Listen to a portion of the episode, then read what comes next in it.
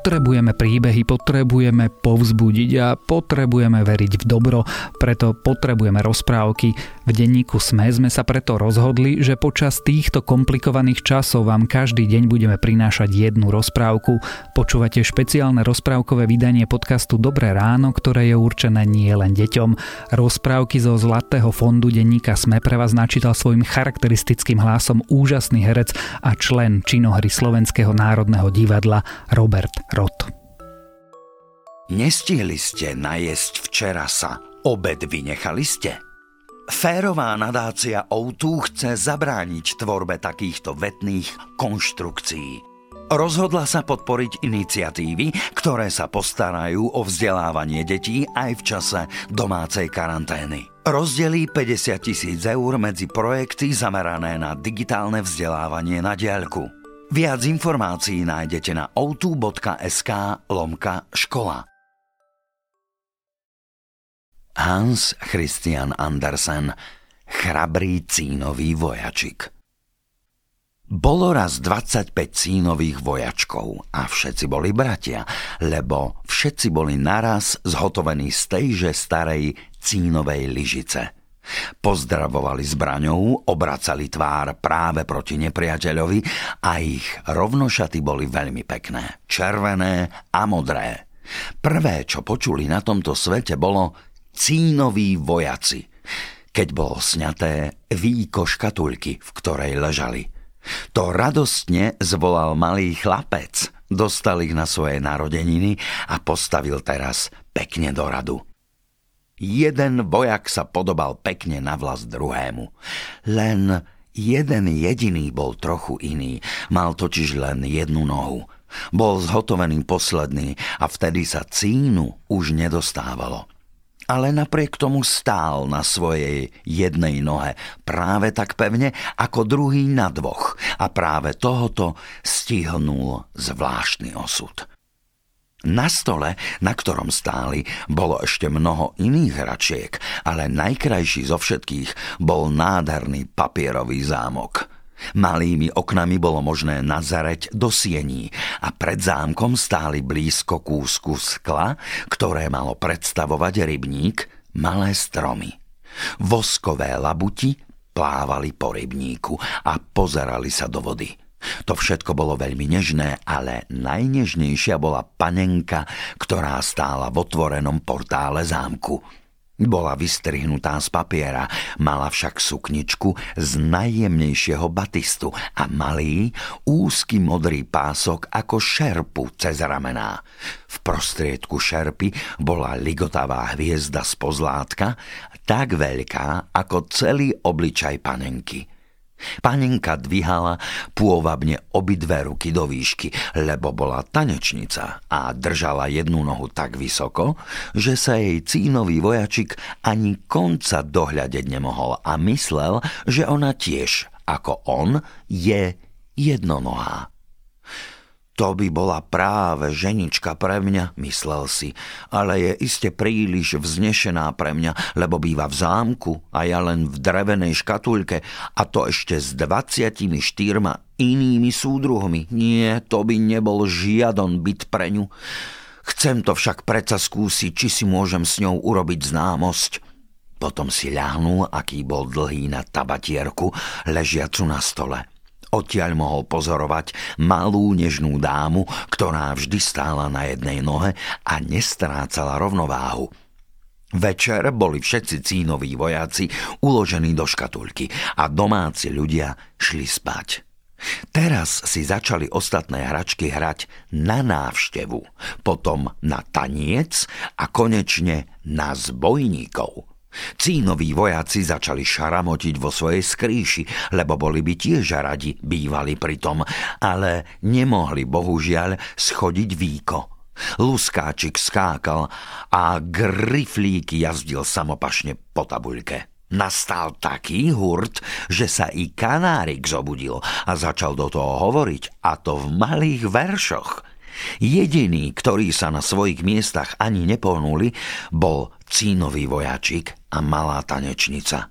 Ona stála ani sviečka na palci nohy a mal obidve ruky vydvihnuté, on však bol na svojej jedinej nohe práve tak vytrvalý a neodvrátil pohľad od nej.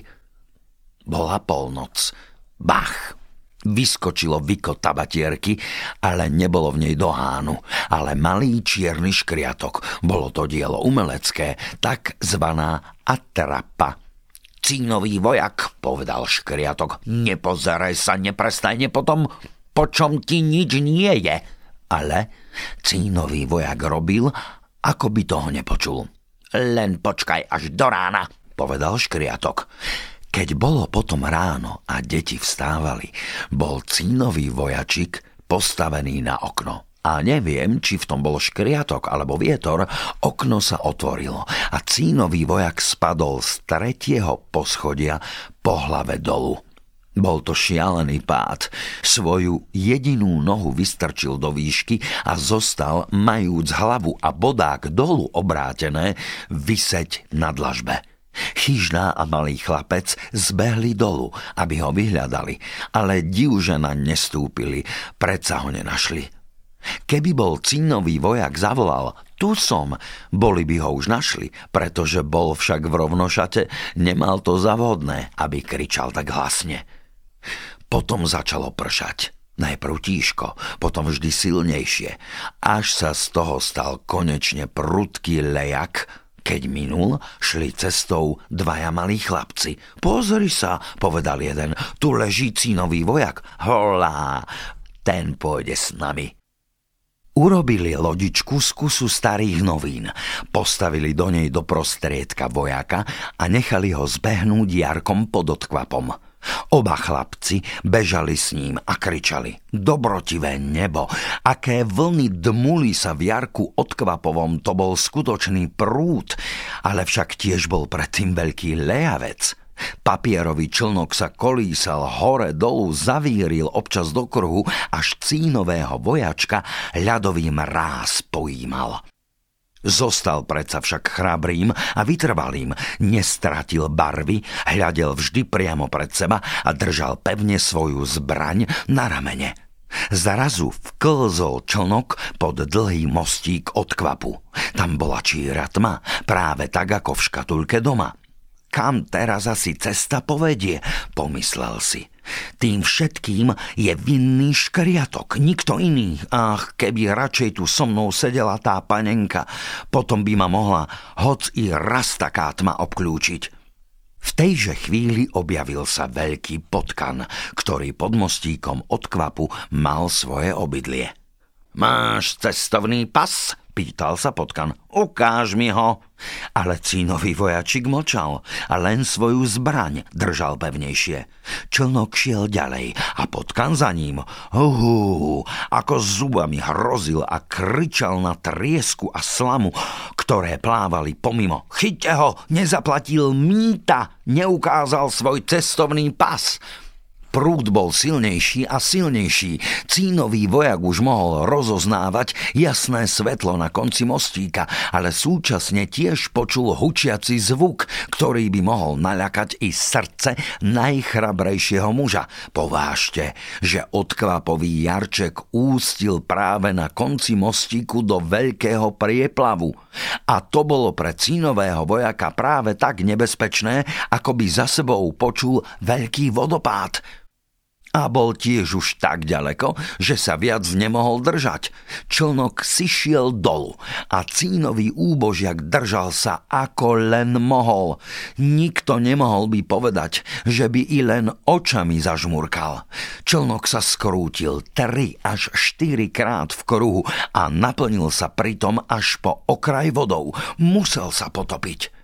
Už šla cínovému vojačkovi voda až po krk. A hlbšie a hlbšie klesal člnok. Viac a viac popúšťal papier člnka, voda šla úbohému už vyše hlavy. A tu si spomenul na malú, nežnú tanečnicu, ktorú by nikdy viac už nevidel. A celivo mu znelo v ušiach Buď zdrav, vojak ty statný, zomri, alebo ako víťaz zdatný sa navráť domov zas. Teraz sa papier roztrhol a cínový vojak sa prepadol, ale bol v tejže chvíli zhltnutý veľkou rybou. Hú, tam len bola tma. Tam bolo ešte horšie než pod odkvapovým mostíkom a k tomu ešte to bolo tak úzke. A predsa zostal cínový vojačik chrabro ležať a ležal, aký bol dlhý so vstýčenou zbraňou. Ryba lietala divoko a robila najstrašnejšie pohyby. Konečne sa celé utíšila, ako blesk prešla ňou ostrá oceľ, za ňou prišiel jasný lúč a kto si skríkol hlasne a udiveno. Cínový vojak! Ryba bola totiž chytená, donesená na trh a tam predaná. Potom sa dostala do kuchyne, kde ju kuchárka rozrezala veľkým nožom. Chytila vojaka dvomi prstami za telo a doniesla ho do izby a tam sa schromaždili všetci domáci, aby videli toho podivúhodného muža, ktorý cestoval žalúdkom ryby. Cínový vojačik však nebol za to vôbec pyšný. Postavili ho na stôl. Ako to čudne chodí na svete – našiel sa v tejže izbe, kde bol predtým. Videl známe deti a tie isté hračky stáli na stole, totiž nádherný zámok s malou tanečnicou. Stála dosiaľ na jednej nohe a druhú držala vysoko vo výške. Bola tiež tak vytrvalá ako on.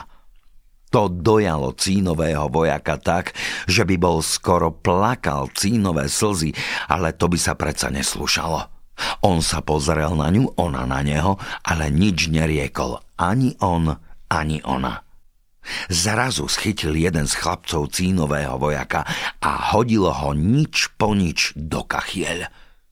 Tým bol iste vinný škriatok v tabatierke.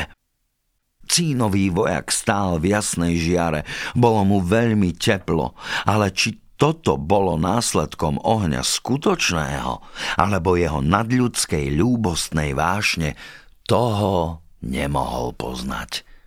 Všetka barva si šla z neho. Ale či sa to stalo už na jeho ceste, alebo z jeho zármutku, to sa tiež nevedelo. Díval sa na malú panenku a ona na neho. Cítilo, že sa topí, ale stál neprestajne so zbraňou v rukách. V tom sa otvorili dvere. Výchor uchvátil tanečnicu a táto letela ako silfa priamo do kachieľ k cínovému vojačkovi. Splanula v jasných plameňoch a zmiznula. Vtedy sa celé roztopil i cínový vojačik na malú guľku. A keď slúžka najbližšieho rána vyhrabávala popoľ, našla ho v tvare malého cínového srdiečka. Z zostala len ona hviezda, ktorú mala na šarpe a tá bola celá dočierna spálená.